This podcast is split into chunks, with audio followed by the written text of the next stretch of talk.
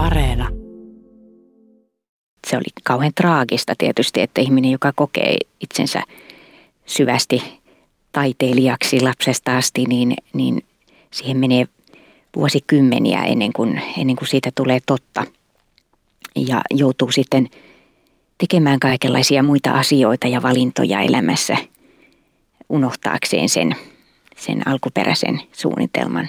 Tällä kertaa kuusi kuvaa ohjelmassa vieraana on kirjailija ja luovan kirjoittamisen opettaja Laura Laakso. Hänen esikoisromaaninsa Mrs. Milky Way ilmestyi vuonna 2019. Me nauhoitetaan tätä jaksoa huhtikuussa 2020 ja koronan takia lähetys tehdään poikkeuksellisesti niin, että minä olen täällä Helsingissä Pasilassa ja Laura kotonaan Jyväskylässä. Laura, missä sä tarkalleen ottaen olet juuri nyt?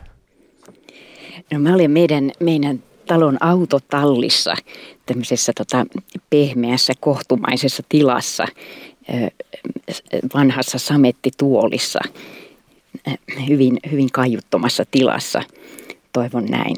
Eli auton sisällä? Kyllä, kyllä. Laura, sä pääset esittelemään tässä ohjelmassa tärkeitä valokuvia sun elämästäsi. Kaikki ohjelmassa esitellyt valokuvat voi käydä katsomassa myös osoitteesta yle.fi kautta kuusi kuvaa. Tässä ensimmäisessä valokuvassa käynnissä on jonkinlainen esitys. Sä seisot itse tämän valokuvan vasemmassa alalaidassa. Sulla on tämmöinen hieno askareltu kruunu päässäsi ja tähti kädessä. Ja sun takana on myös sun isovanhemmat, jotka näyttelee hienosti mukana. Mitä tässä valokuvassa näytellään? Joo, tämä kuva humahduttaa meidät, meidät tosiaan 70-luvun loppuun, sanoisin 79 joulun tienolle. Ja tota, siinä olen minä, semmoinen viiden vanha varmaankin, ja, ja sitten mun isovanhemmat, ää, rakas vaarini ja muinini. Ja, ja tota, on joulun alusaika siinä ja, ja tota, meillä on tämmöinen kuvailma menossa. En tiedä, onko Lucia kulkue, foliohatut on ainakin päässä ja, ja tota, tai sitten jouluenkeli kulkue. Mutta tämä kuva, tämä kuva kertoo jotain hirveän kristallisoitunutta siitä, siitä mun lapsuudesta. Tässä on mun isovanhemmat tosiaan sodan käynyt vaarini, joka, joka tota, kaiken kokemansa jälkeen oli aina valmis leikkimään ensimmäisen lapsen lapsensa Laura tytön kanssa ja, ja sitten mun isoäiti Muini, jolle minä annoin nimen Muini. Mutta nämä, nämä kaksi henkilöä tässä takana on, on mun, mun lapsuuden ja, ja nuoruuden ihan merkityksellisimmät henkilöt, voisi sanoa. Niin, isovanhemmat oli sulle todella tärkeitä ja te leikitte Kyllä. paljon yhdessä. Muistatko, että ketä oli yleisössä katsomassa tätä teidän äh, oletettavasti jonkinlaista joulukuvailmaa? No joo, varmaan tämä on otettu tämä kuva mun vanhempien kotona Jyväskylässä. Ja luulisin, että yleisössä on isä, äiti. Mulle on varmaan syntynyt siinä kohtaa just pikkuveli, joka on sitten ihan vauva. Tai sitten se on vielä masussa. Minkälaisia esityksiä sä teit lapsena? Oliko toi tyypillistä, no ne, että sä tää, esiinnyit? Joo, joo tämä on, tää on yksi hyvin tyypillinen tilanne, että siihen kuuluu aina musiikkia, milloin soitin melodikaa, milloin, milloin tota pianoa – ja se oli niin jännä hetki aina, kun tota, olohuoneen ovet aukes ja sitten musiikki alkoi ja sieltä sitten, sitten tota, lähti joku show liikkeelle, jossa naurettiin ja laulettiin. Ja se musiikin ja, ja liikkeen tanssimisen liitto oli se, se jännä.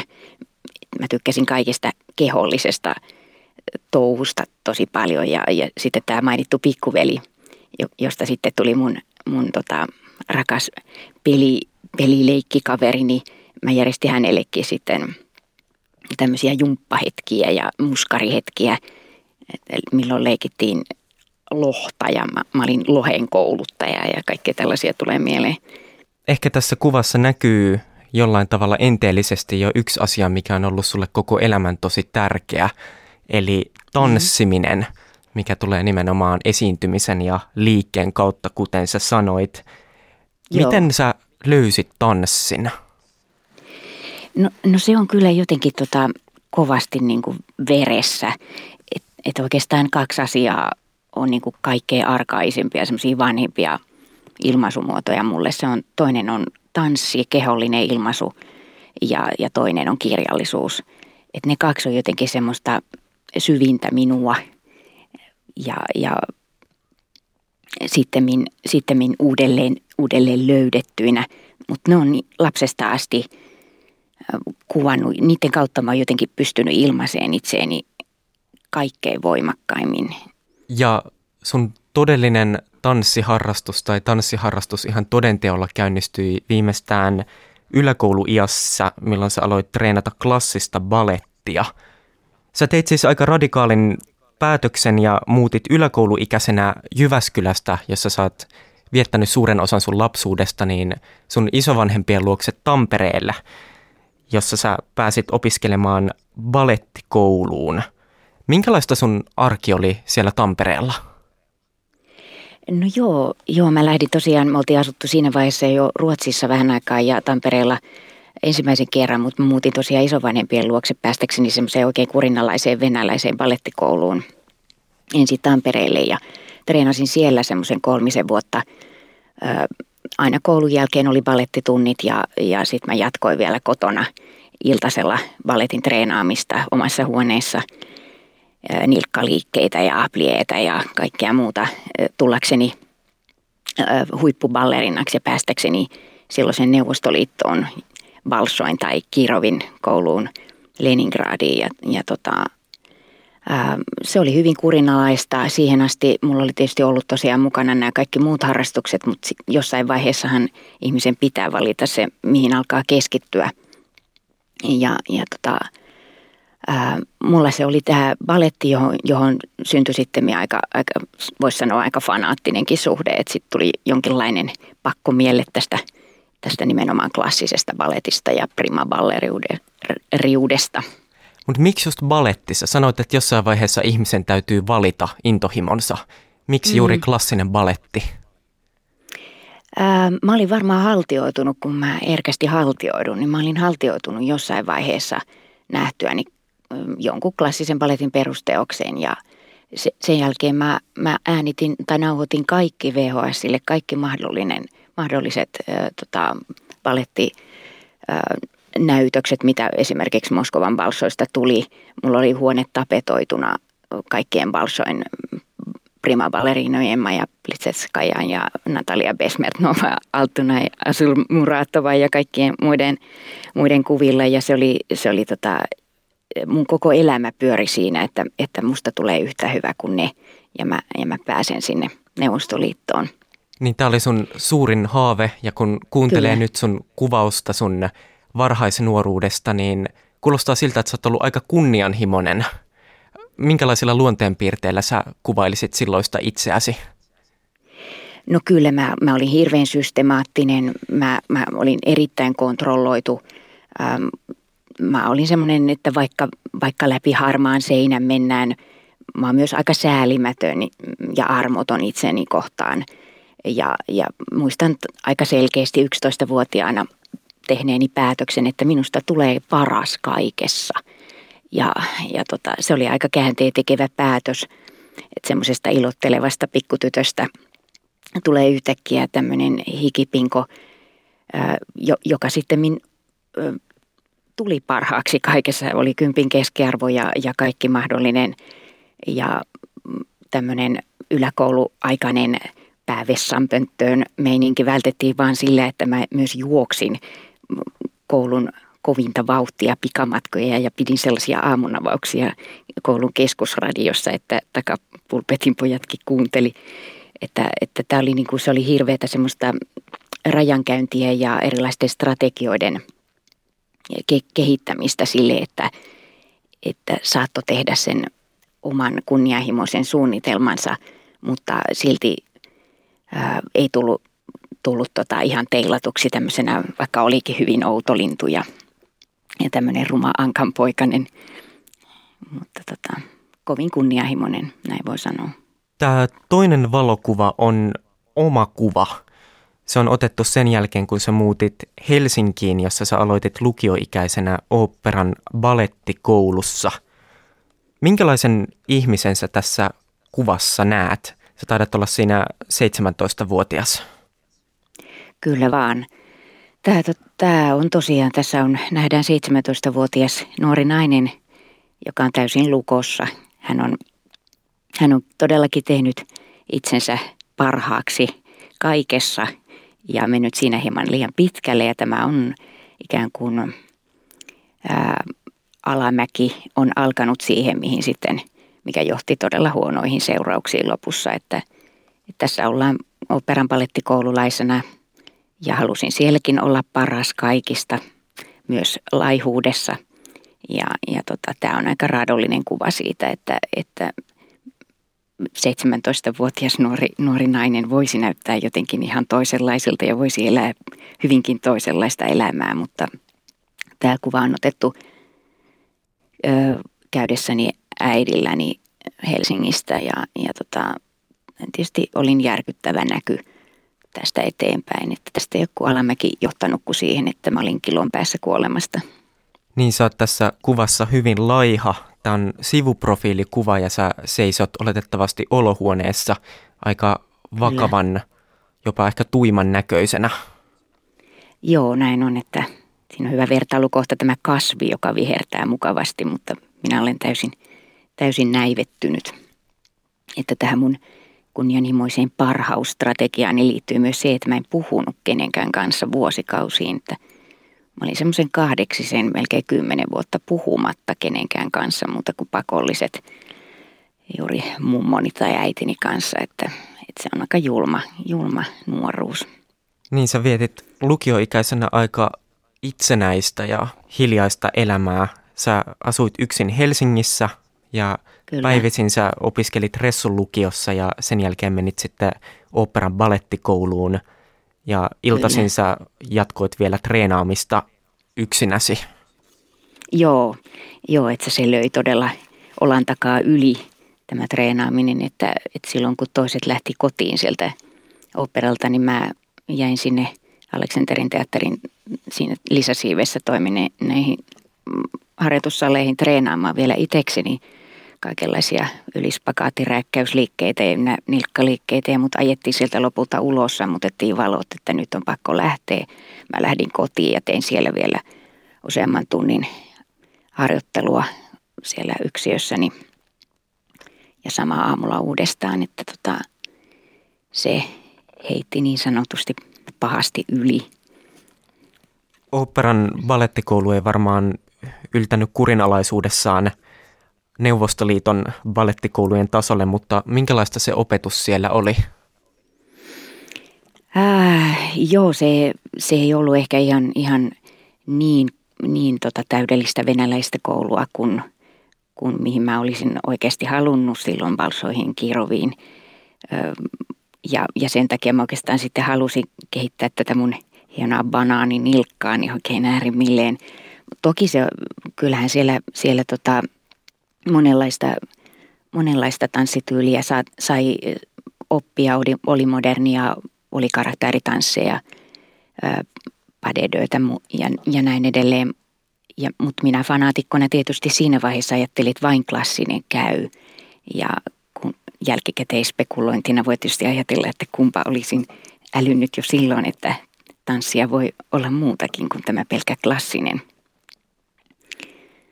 Että tuota, Sä sanoit tuossa aikaisemmin, että sä olit kilon päässä kuolemasta. Kyllä vaan. Kuinka huonossa kunnossa sä lopulta olit?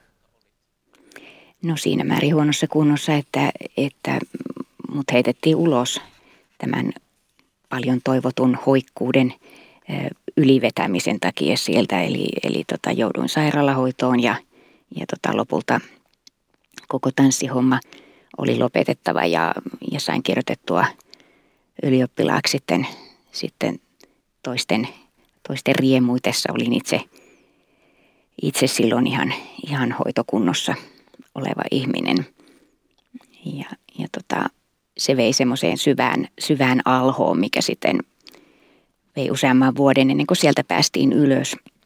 Elättelin edelleen toiveita siitä, siitä tota, Neuvostoliittoon, joka siinä vaiheessa oli juuri romahtanut, niin sinne, sinne vielä lähtemiseen, mikä tarkoitti sitä, että mä yritin yksin treenata sitten jossain, jossain peräkammarissa. Ja se meni tämmöiseen aika lailla, aika lailla pakkooireiseen elämänmuotoon. Niin tanssiminen oli ollut sun varmaan elämäsi suurimpia haaveita ja yhtäkkiä Kyllä. sä olit tilanteessa, jossa sä joudut miettimään ihan uudestaan, että mitä sä haluaisit tehdä tai mitä sä voisit tehdä sun elämälläsi. Kyllä. Miltä se tuntui? No se tuntui siltä, että loistava polku on takana sulkeutunut. Öö, siinä, siinä on aika eksistentiaalien kysymysten äärellä, että koko elämän on satsannut suureen unelmaan ja sitten se, se sulkeutuu siinä, siinä kaatuu ikään kuin kaatuu ensimmäinen laskiämpäri niskaan, niin kuin, niin kuin monesti on ajatellut – sen jälkeen täytyy miettiä tietysti kaikki ihan alusta, että, että muu porukka, joka oli, joka oli sitten satsannut elämässään muunlaisiin uratoiveisiin, oli selvillä tulevaisuutensa suhteen, mutta mulla alkoi kaikki nollasta sitten sen jälkeen. Mitä sä muistat niistä sairaalajaksoista? Öö, no mä, mä tota, olin tietysti tämmöinen oikein anorektikoiden perikuva, että onnistuin kaikki mahdolliset huijauskeinotkin käyttämään näissä punnituksissa, että, että tota, ja liikuntakielloista huolimatta ihminen hän pystyy tekemään vaikka sängyssä minkälaisia pakkoliikkeitä tahansa ja, ja tuota, oli tietyt painorajat, että milloin sai te- tehdä sitä ja tätä ja, ja tota, siihen liittyi kaikenlaista narraamista itselleen ja muille, että ei niitä hyvällä muistele niitä aikoja, sanotaan näin. Sä sanoit aikaisemmin, että tämä vaihe sun elämästä on ollut aika hiljainen vaihe. Sä oot puhunut Kyllä. konkreettisesti vähän muille ihmisille. Miten tämä aikakausi on vaikuttanut sun kirjoittamiseen ja kielenkäyttöön? Joo, se onkin hyvin mielenkiintoinen juttu, että ihminen, joka on kymmenen vuotta puhumatta, niin miten sen kieli – se on siellä sisällä. Eihän, eihän ihminen, vaikka se on vaiti, niin ei se tarkoita, etteikö sillä olisi ajatuksia. Että tämmöinen tietty mutismi, se vaan laittoi mun kielen solmuun sillä tavalla, että sieltä kun sitten lähdettiin heräilemään, herättelemään itseä tähän maailmaan, niin tota, se kieli oli niin kryptistä ja niin solmussa, että ö, kirjoittajana siitä, se polku on ollut pitkä, joka on pitänyt sen kielen puhdistamiseksi käydä. Minkälaisia vaiheita siihen on kuulunut? Siihen on kuulunut sellaisia vaiheita, että, että varmaan ensimmäisen käsikirjoituksen lähetin kustantajille jo joskus 93-94 tienoilla ja, ja tota 90-luvun loppupuolelta mä oon saanut VSOyn johdolta sellaisen kirjeen, että lähetin niitä käsikirjoituksia varmaan jo sen jokani joka toinen vuosi ainakin. Ää, niin sain semmoisen palautteen, että, että tämä on erikoisen hedelmän raakile, että kirjoittaja on selvästi hyvin lahjakas ja lukenut, mutta emme kyenneet lukemaan tätä tekstiä 20 sivua pidemmälle. Ja tämä kuvaa sitä jotenkin, että se oli niin salakieltä, niin semmoista kryptistä koodikieltä – kaikenlaisine anagrammeineen ja palindromeineen ja ties minkälaisine jippoineen. Että se, se, tota, se oli todellakin persoonallista ja omaa, mutta se, se, tota, se kikkailun määrä oli aivan mahdoton. Lopulta sä palasit todellakin sun äidin luokse Jyväskylään ja aloit miettiä, että mitä sä voisit tulevaisuudessa tehdä – sä hait opiskelemaan tosi moneen eri paikkaan ja pääsit muun muassa hotelli- ja ravintolakouluun opiskelemaan tarjoilijaksi. Minkälaisia haaveita sulla oli siihen aikaan? Joo, se, se tosiaan se nolla, nollatilanne ajoi mut sitten näihin mun vanhoihin, vanhoihin kiinnostuksen kohteisiin. Niin pyrin jo kertaalleen silloin arkkitehtuuria opiskelemaan. Pyrin Sibelius Akatemiaan, mä olin soittanut klarinettia koko lapsuuden ja nuoruuden. Sitten taisin pyrkiä arkeologiaa ja, ja kaikkea tämmöistä, mutta tota, en sitten päässyt tietysti mihinkään, kun, kun tota, en ollut tehnyt mitään muuta kuin sitä tanssia koko lukioajan noin niin kuin konkreettisesti. Yritin myös lääkikseen kolme kertaa lukematta lukiossa yhtään kemiaa ja fysiikkaa. Opin kyllä ulkoa anatomia oppikirjat, mutta, mutta tota, se jäi näistä kemioista kiinni. Ja sitten mä menin tosiaan ravintolakouluun ää, ikään kuin välivuotta pitämään, miettimään. Ja, ja tota, se ohjaskin sitten jännällä tavalla uraa. Tämmöinen pieni, pieni valinta yhdessä vaiheessa, niin voikin ohjata elämää aika lailla, että sain sitten tietysti jat- jatko-opiskelu tienesti tienattua sillä, että tein ravintola- ja kahvilahommia sen avulla ja, ja jollain tavalla ehkä, ehkä opettelin puhumaankin sitten sen asiakaspalvelu kontaktien ja kielen kautta.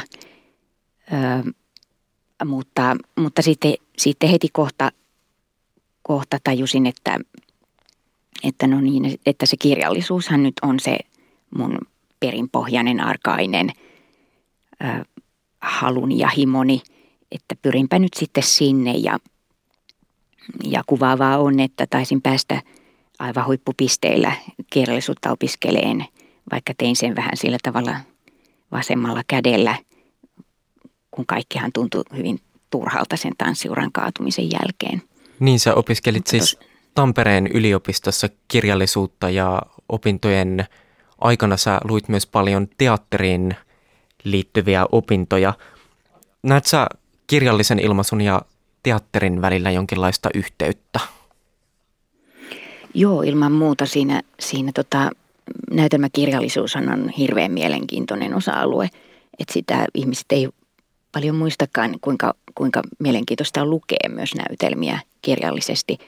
Mutta mulle, mulle se itse, itselle se tarjosi tilaisuuden just tähän kehollisempaan ilmaisuun, se, se teatterin puolelle ujuttautuminen. Ja mä yhtäkkiä innostuin kauheasti sitä teatterista, että hei, että vihdoin mä saan, pääsen näyttämöliikunnan kursseille, mä pääsen akrobatiakursseille, näyttelijän työn kursseille, puhetekniikkaa, kaikkea kiinnostavaa. Et se oli oiva lisä tähän kirjalliseen opiskeluun, joka on kuitenkin aika kehollisesti aika, aika staattista. Tämä on siis kuusi kuvaa radio-ohjelma, jossa vieraana on kirjailija Laura Laakso ja kaikki tässä ohjelmassa esitellyt valokuvat voi käydä katsomassa osoitteesta yle.fi kautta kuusi kuvaa. Tässä kolmannessa valokuvassa me tehdään aikamoinen hyppy. Minkä ikäinen sä olet tässä kolmannessa kuvassa? Joo, siinä on suora leikkaus sitten tota, Eh, taas jo 2000-luvun alkuun. Mä oon tota siinä, siinä 29-vuotias. On, on kahden pienen taatiaisen, taatiaisen äiti. Kyllä vaan, siinä he ovat. Niin, sä näytät varsin iloiselta. Mitä Kyllä. äidiksi tuleminen sulle merkitsi? Se, se, on, se on merkinnyt kaikkea se on ihan mun elämäni vavisuttavin kokemus. Se, se on kasvattanut musta sen, mitä mä nyt olen tällä hetkellä. Et mä jo, jotenkin mun lasten syntymän myötä aloitin ihan alusta. Mä, mä oon kasvanut jotenkin heidän mittaan, mittaansa ja myötään aikuiseksi itsekin.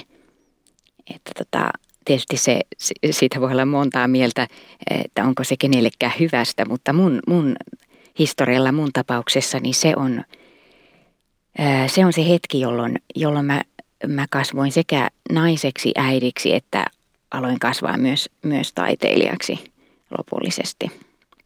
Millä tavalla äidiksi tuleminen muutti sun päivittäistä elämää? Se muutti aivan totaalisesti. Että tota, se kaikki kontrollihallinnan tarve, systemaattisuus, se pois pyyhkästiin yhdellä, yhdellä tota vaipan hipasulla tai reiskäsyllä. Lasten myötähän, myötähän joutuu, joutuu purkamaan sen oman hallinnan tunteen ja se on, se on todellakin monta monituista kertaa tota käyty läpi, että kaikki minkä luulit olevan vakaata ja hallittavissasi, niin se on ei vaiskaan. Mennään vähän ajassa taaksepäin ja mietitään sitä, että miten sä päädyit tuohon pisteeseen 2000-luvun alkuun. Sä koko 90-luvun kirjoitit romaanikäsikirjoituksia, jota sä tarjosit aktiivisesti kustantamoille. Miltä kirjoittaminen siihen aikaan tuntui? Ää, mä nautin siitä, se on, se on ollut aina mulle suuri nautinto, mutta, mutta totta kai se jatkuva kielteisten palautteiden tai kielteisten kustannuspäätösten saanti niin sanotusti söi naista ja ajoi sitten tietysti etsimään muita, muita ovia elämässä, että, että tietysti ihminen keksii sitten kaikkea muuta, jos joku ovi näyttää kiviseinältä, jota vasten lyö koko ajan päätään. Ja sama uhkas näyttää koko taiteilija ajatuksen kanssa ylipäänsä, että että se oli kauhean traagista tietysti, että ihminen, joka kokee itsensä syvästi taiteilijaksi lapsesta asti, niin, niin siihen menee vuosikymmeniä ennen kuin, ennen kuin siitä tulee totta. Ja joutuu sitten tekemään kaikenlaisia muita asioita ja valintoja elämässä unohtaakseen sen, sen alkuperäisen suunnitelman. Sä sait paljon hylkäyskirjeitä kustantamoilta – ja varmaan joudut myös odottelemaan niitä aina aika kauan. Kyllä. Mi- mikä sai sut jatkamaan kuitenkin kirjoittamista? No se ei jotenkin, sitä ei ole koskaan kyseenalaistanut. Se on ollut jotenkin, se on niin syvällä itsessä, että sen on tiennyt, että se on siellä aina. Mä, mä en jotenkin edes tietoisesti päättänyt takoa niin kauan – kun henki pihisee, mutta se, vaan, se on vaan automaattisesti tullut, niin, mennyt niin, että kirjoittaminen on, on niin kiinteä elimellinen osa minua. Mutta toki siinä yritti sitten pomppia taiteen aloilla tosiaan tänne teatterin puolelle ja, ja muuallekin, että löytääkseen sen oman uransa. Ja, ja hyvä niin, onhan, onhan sitten ehtinyt tehdä paljon, paljon asioita ja hyppien laatikoista toiseen – jossain vaiheessa 90-luvulla sulle alkoi tulla kuitenkin pieni turhautuminen siitä, että nyt sais taidejutut riittää. Joo, kyllä. Siinä tota, yksi vaihe, joku kolme, kolme vuotta meni siinä, että mä, mä pääsin jaloilleni tästä anoreksia-vaiheesta oikeastaan triatlonin harrastamisen kautta. Harrastin SM-tasolla triatlonia ja treenasin ja treenasin – mutta se oli urheilua, jossa, jossa piti syödä ja sitä kautta ö, opin syömään uudestaan ja kehon kuvan sain muutettua. Ja samaten tämä teatteripuoli auttoi siinä, että yhtäkkiä mä aloin avautumaan ja, ja tota, jotenkin löysin ne sanat uudestaan uudella lailla. Mutta se kaikki riemu, mikä sieltä, sieltä vähitellen alkoi hiipiä, niin se koki sitten tyrmäysiskun keväällä 98, kun mä olin tehnyt valtavasti töitä, myös tosiaan ottanut laulutunteja ja puhetekniikan kaikki kurssit Tampereen yliopistossa kävin, mitä oli tarjolla. Ja, ja mähän olin tietysti fyysisesti ä, taitava, kun mä olin, mulla oli tanssitausta ja voimistelutaustaa – niin osasin kaikenlaista akrobatiaa, temppuja tehdä, niin pyrin teatterikorkeaan ja, ja tulin sitten tipahtaneeksi viimeisessä vaiheessa, kun jäljellä on enää 30 hakijaa. Ja muistan hyvin tämän palautteen, että Raila Leppäkoski Koski sanoi palautteessaan, että olit fyysisesti ja ilmaisullisesti ylivoimainen, mutta siihen liittyy taas muuta draamaa siihen, siihen vaiheeseen, mutta tota, sitten tästä sisuuntuneena lähdin, lähdin tota Ranskaan Lyoniin vaihtoon ja päätin unohtaa kaikki taidehömpötykset, että nyt saa riittää tämä, tämä suljettujen ovien takominen. Ja tämän uhmakkuuden aikana sun äiti myös ehdotti sulle aika suurta uranvaihdosta. Hän vinkkasi, että Finnair hakee ihmisiä lentoemäntä koulutukseen ja sinne sä päätitkin sitten lopulta hakea ja aloit Kyllä. myös työskennellä lentoemäntänä. Minkälaista elämää se oli? Joo, se oli, se oli kyllä hienoa aikaa. Sieltä Ranskasta tultua, niin tosiaan Finnaarin koulutuksen kävin ja, ja meistä sitten muutama sai, sai töitä saman vuoden syksyllä Jetflight-yhtiöltä, eli yksityislentoyhtiö Jetflightilta tumman, tumman vihreillä pikkukoneilla lennettiin ja siinä näissä koneissa on vain yksi emäntä per kone ja matkustajina on sitten tämmöistä hyvin high, high profile asiakaskuntaa ja, ja tota, se oli mielenkiintoista aikaa vähän tälleen freelance-pohjalta, että saatoin olla valintatalossa ostoskärryn kanssa, mutta tuli soitto, että Laura pääsetkö kolmen vartin päästä kentälle, että olisi, olisi lähtö. Ja niin ne jäi ostoskärryt ja taksi hurautti äkkiä Helsinki-Vantaalle ja sitten seuraavaksi löydänkin itseni, itseni vaikkapa Kyprokselta. Ja, ja tota, reissut vei sitten ympäri Eurooppaa ja, ja osin Aasiaankin, että, että tuli nähtyä monenlaista kolkkaa ja matkaajaa. Jos mietitään kulttuurikuvastoa, niin lentäminen ja lentokoneet on symbolisesti tosi latautuneita paikkoja. Niihin on ainakin aikaisemmin liitetty jonkinlainen käsitys jostain vapaudesta ja luksuksesta ja ehkä jonkinlaisesta individualismista. Kyllä. Minkälainen kokemus silloin oli työskennellä lentoyhtiössä?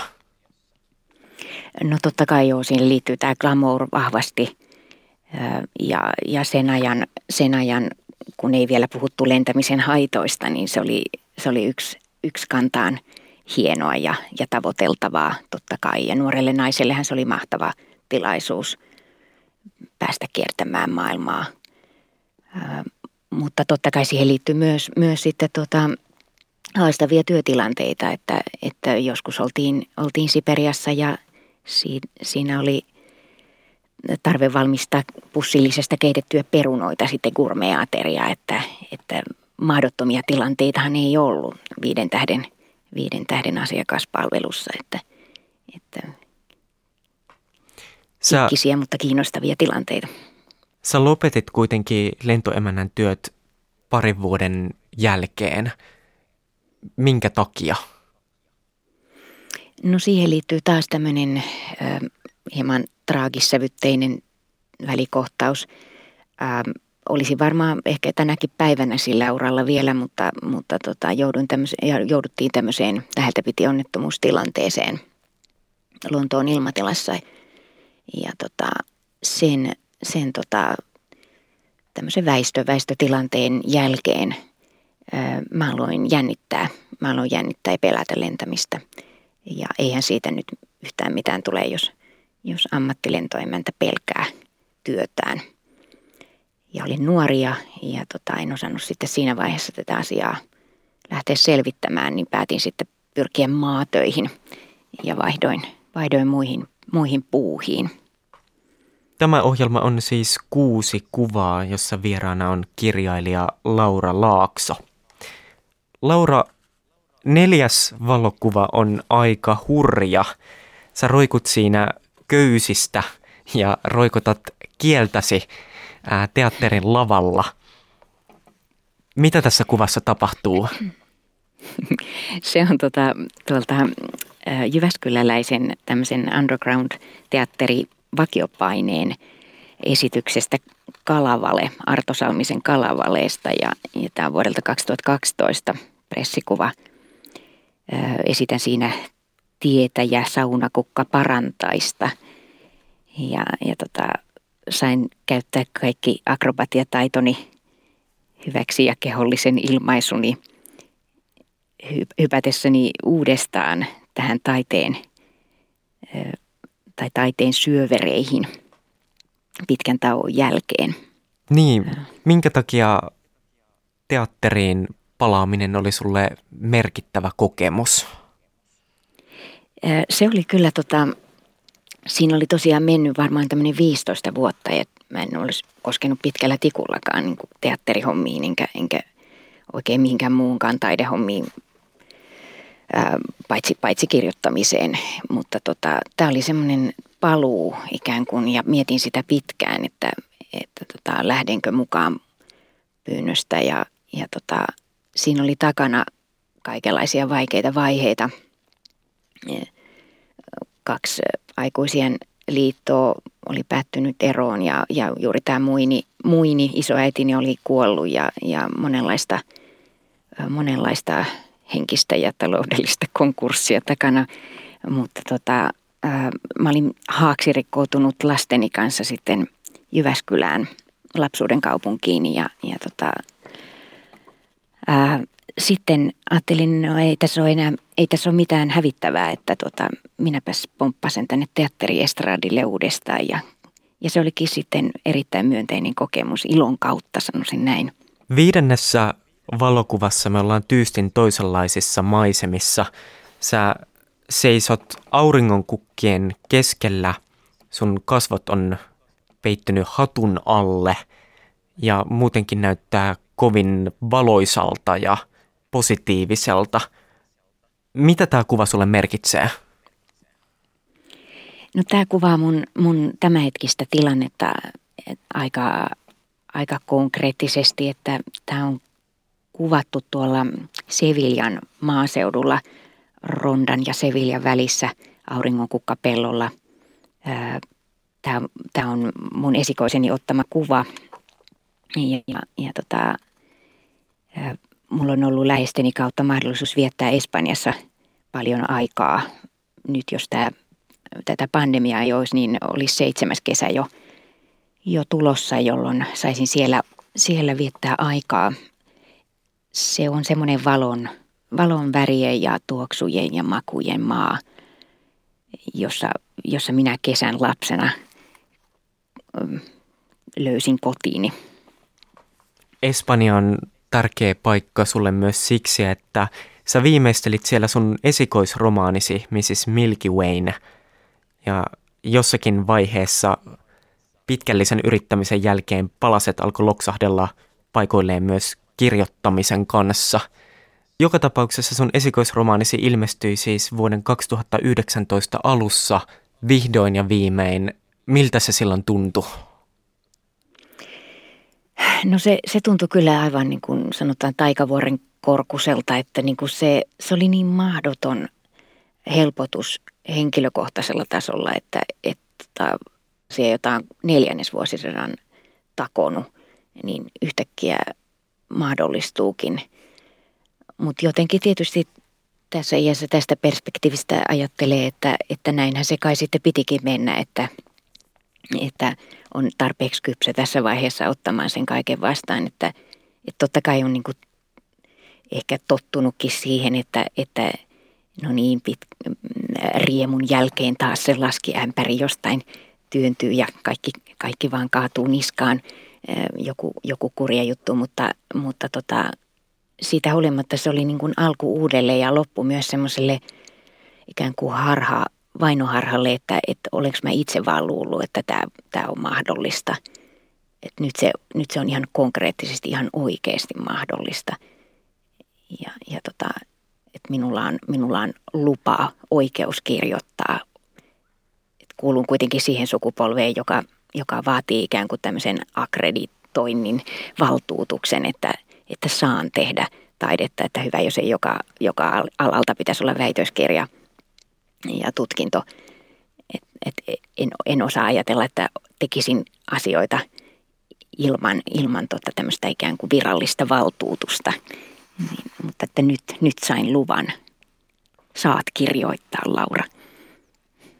Jos me mietitään sun esikoisromaania ja myös niitä elämänvaiheita, mitä me ollaan tässä ohjelmassa käyty läpi, niin sieltä varmaan löytyy jonkinlaisia yhtymäkohtia – Mrs. Milky Wayssä nimittäin sä hyödynnät tosi paljon lentämiseen ja lentokoneisiin liittyvää kuvastoa, jota sä käytät paikoin aika karnevalistisestikin.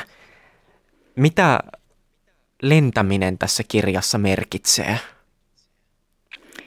Se on toki ihan konkreettinen, kun se puhuu niin paljon, siinä on lento, lentokonekieltä, lentojargonia, mutta se on tietenkin myös tämmöistä, tämmöistä itsensä luovuuden siipien levittämistä ja uskaltamista. Ää, mutta sitten se puhuu myös siitä kääntöpuolesta, että, että minkälaista se on, kun, kun lent, lentäminen ei onnistu tai se katkee kesken. Että tämmöisestä häpeän tunteesta ja mihin taas häpeän tunne voi johtaa, että kun ei pääsekään lentämään. Jos mietitään vielä näitä sun kahta tärkeintä intohimoa, eli kirjoittamista ja tanssia, niin kirjoittamiseen sulla on varsin aktiivinen suhde selvästi nykyään, mutta minkälainen suhde sulla on tanssimiseen? No se on kyllä ihan kotitarpeeksi tällä hetkellä, että, että tota, tietysti voisi, voisi, jos katkeraksi heittäytyisi, niin voisi ajatella, että ah, olisin päässyt juuri viime vuonna eläkkeelle kansallispaletista, että mihinkä se 25 vuotta menikään sekoiluun. Olisin voinut tehdä rakastamani lajia siellä Tchaikovskin soidessa, mutta toisin kävi. Olen tässä nyt ja enkä ole eläkkeellä kansallispaletista. Mutta tosiaan olkkaritanssit kotona on käynnissä harva se ilta ja, ja tota, mene ja tiedä mitä, mitä jatkossa sitten, miten voin hyödyntää tätä tanssirakkauttani. Tämä ohjelma on siis kuusi kuvaa ja kaikki aikaisemmin esitellyt valokuvat voi käydä katsomassa osoitteesta yle.fi kautta kuusi kuvaa. Laura Laakso, viimeinen valokuva on vielä ottamatta ja sä saat kuvitella sen ihan itse. Mitä siinä näkyy? No kyllä siinä, siinä näkyy, siinä on ensinnäkin kesä. Siinä on valoa, lämpöä, kukkia, tuoksuja, kesä. Ja sitten siinä on, siinä on iso kasa halivia, semmoinen halipusukasa, joka oli silloin joskus, kun mä olin pieni, niin se on taas se halipusukasa. Siinä on mun lapset, siinä on mun lastenlapsia, ehkä jopa lasten lastenlapsia. Ja sieltä alim, alimma, kasan ali, alhaalta sieltä kaikkein syvimmästä uumenista kuuluu se, jos kuvassa voi kuulua, niin, niin sieltä kuuluu se kova nauru, kihertävä nauru, joka on minun naurua ja mä oon siellä halipusukasan keskellä ja, ja kaikki on onnellisia ja nauraa ja pusuttaa yhdessä ja mä tajuan, että, että se hinta sille taiteilijuudelle ei ole ollut liian kova. Tämä on hieno päätöskuva, koska tässä yhdistyy jollakin tavalla tämän ohjelman ensimmäinen kuva tähän viimeiseen kuvaan. Minkälaisia asioita sä haluat tällä valokuvalla tuoda sun omasta lapsuudestasi tulevaisuuteen? Se on se paluu sinne, sinne lapsuuden luovuuteen ja iloon ja väreihin ja valoon ja siihen, siihen mun läheisten mulle tuomaan rikkaaseen elämään, jonka hyvässä lykyssä on pystynyt välittämään sitten omille jälkeläisilleni. Että se kaikki lapsellinen, hauska rakkaus, ihanuus, mikä, mikä mun lapsuutta väritti, niin se siirtyisi eteenpäin omille lapsille ja heidän lapsilleen.